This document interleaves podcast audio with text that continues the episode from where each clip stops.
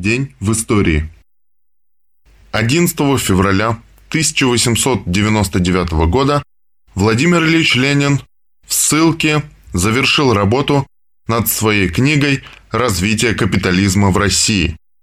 11 февраля 1918 года самоубийство атамана Каледина, которому не удалось поднять донских казаков против большевиков. В воспоминаниях Мистеровича Берга в борьбе с большевиками. Цитата. Атаман Дутов сказал еще, что в Оренбурге вся городская управа сплошь большевики. Дутов просил поддерживать связь с ним, не доверяя казакам. Когда в заключении я сказал, что Дутов очень интересуется настроением донских казаков, Каледин махнул рукой. Только старики надежны, молодежь сплошь большевики. Полковник Дорофеев имел вид взволнованный. «Ах, все казаки – большевики!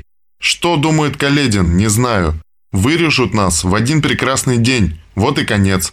«Пойдемте к Каледину», – предложил Дорофеев. «Плохо с донцами. Очень плохо. Не хотят браться против большевиков». Я спросила атамана, почему казаки не хотят драться за свой же родной Дон. Он ответил, что слишком велика агитация большевиков. И денег у них много. Уже успели разложить казачество. Теперь сами казаки большевиками стали. Так чего же им и драться против большевиков? Багаевский, заместитель атамана Каледина, молчал, закрыв голову руками. «Плохи дела», – печально сказал Багаевский. «Большевизм все усиливается. И не только на казачьих низах. Неблагополучно уже и наверху. Он интересовался главным образом казачьими полками, стоящими в Черткове. Перешли ли они на сторону большевиков? Я передала все, что знала о казачьих полках в Черткове, отличавшихся небывалой жестокостью. Багаевский покачал головой. Конец цитаты.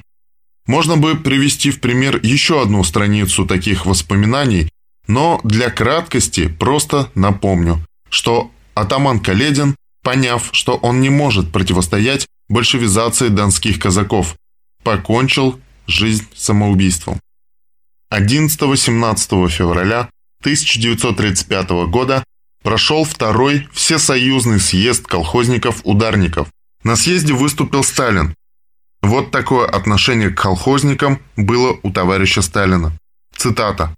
«Если вы хотите укрепить артель, если вы хотите иметь массовое колхозное движение, которое должно охватывать миллионы дворов, а не единицы и сотни, если вы этого хотите добиться, вы при нынешних условиях должны обязательно учесть, кроме общих интересов колхозников, их личные интересы.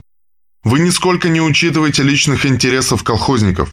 Когда вы говорите, чтобы не было больше одной десятой части гектара приусадебной земли Некоторые думают, что корову нельзя давать, другие думают, что свиноматку нельзя давать.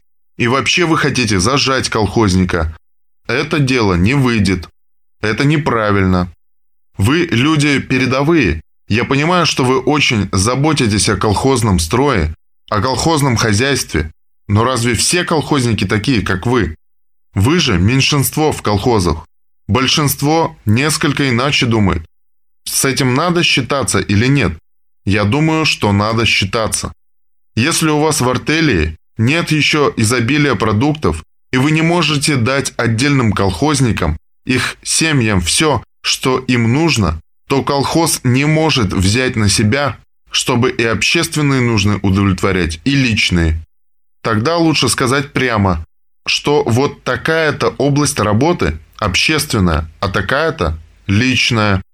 Лучше допустить прямо, Открыто и честно, что у колхозного двора должно быть свое личное хозяйство, небольшое, но личное.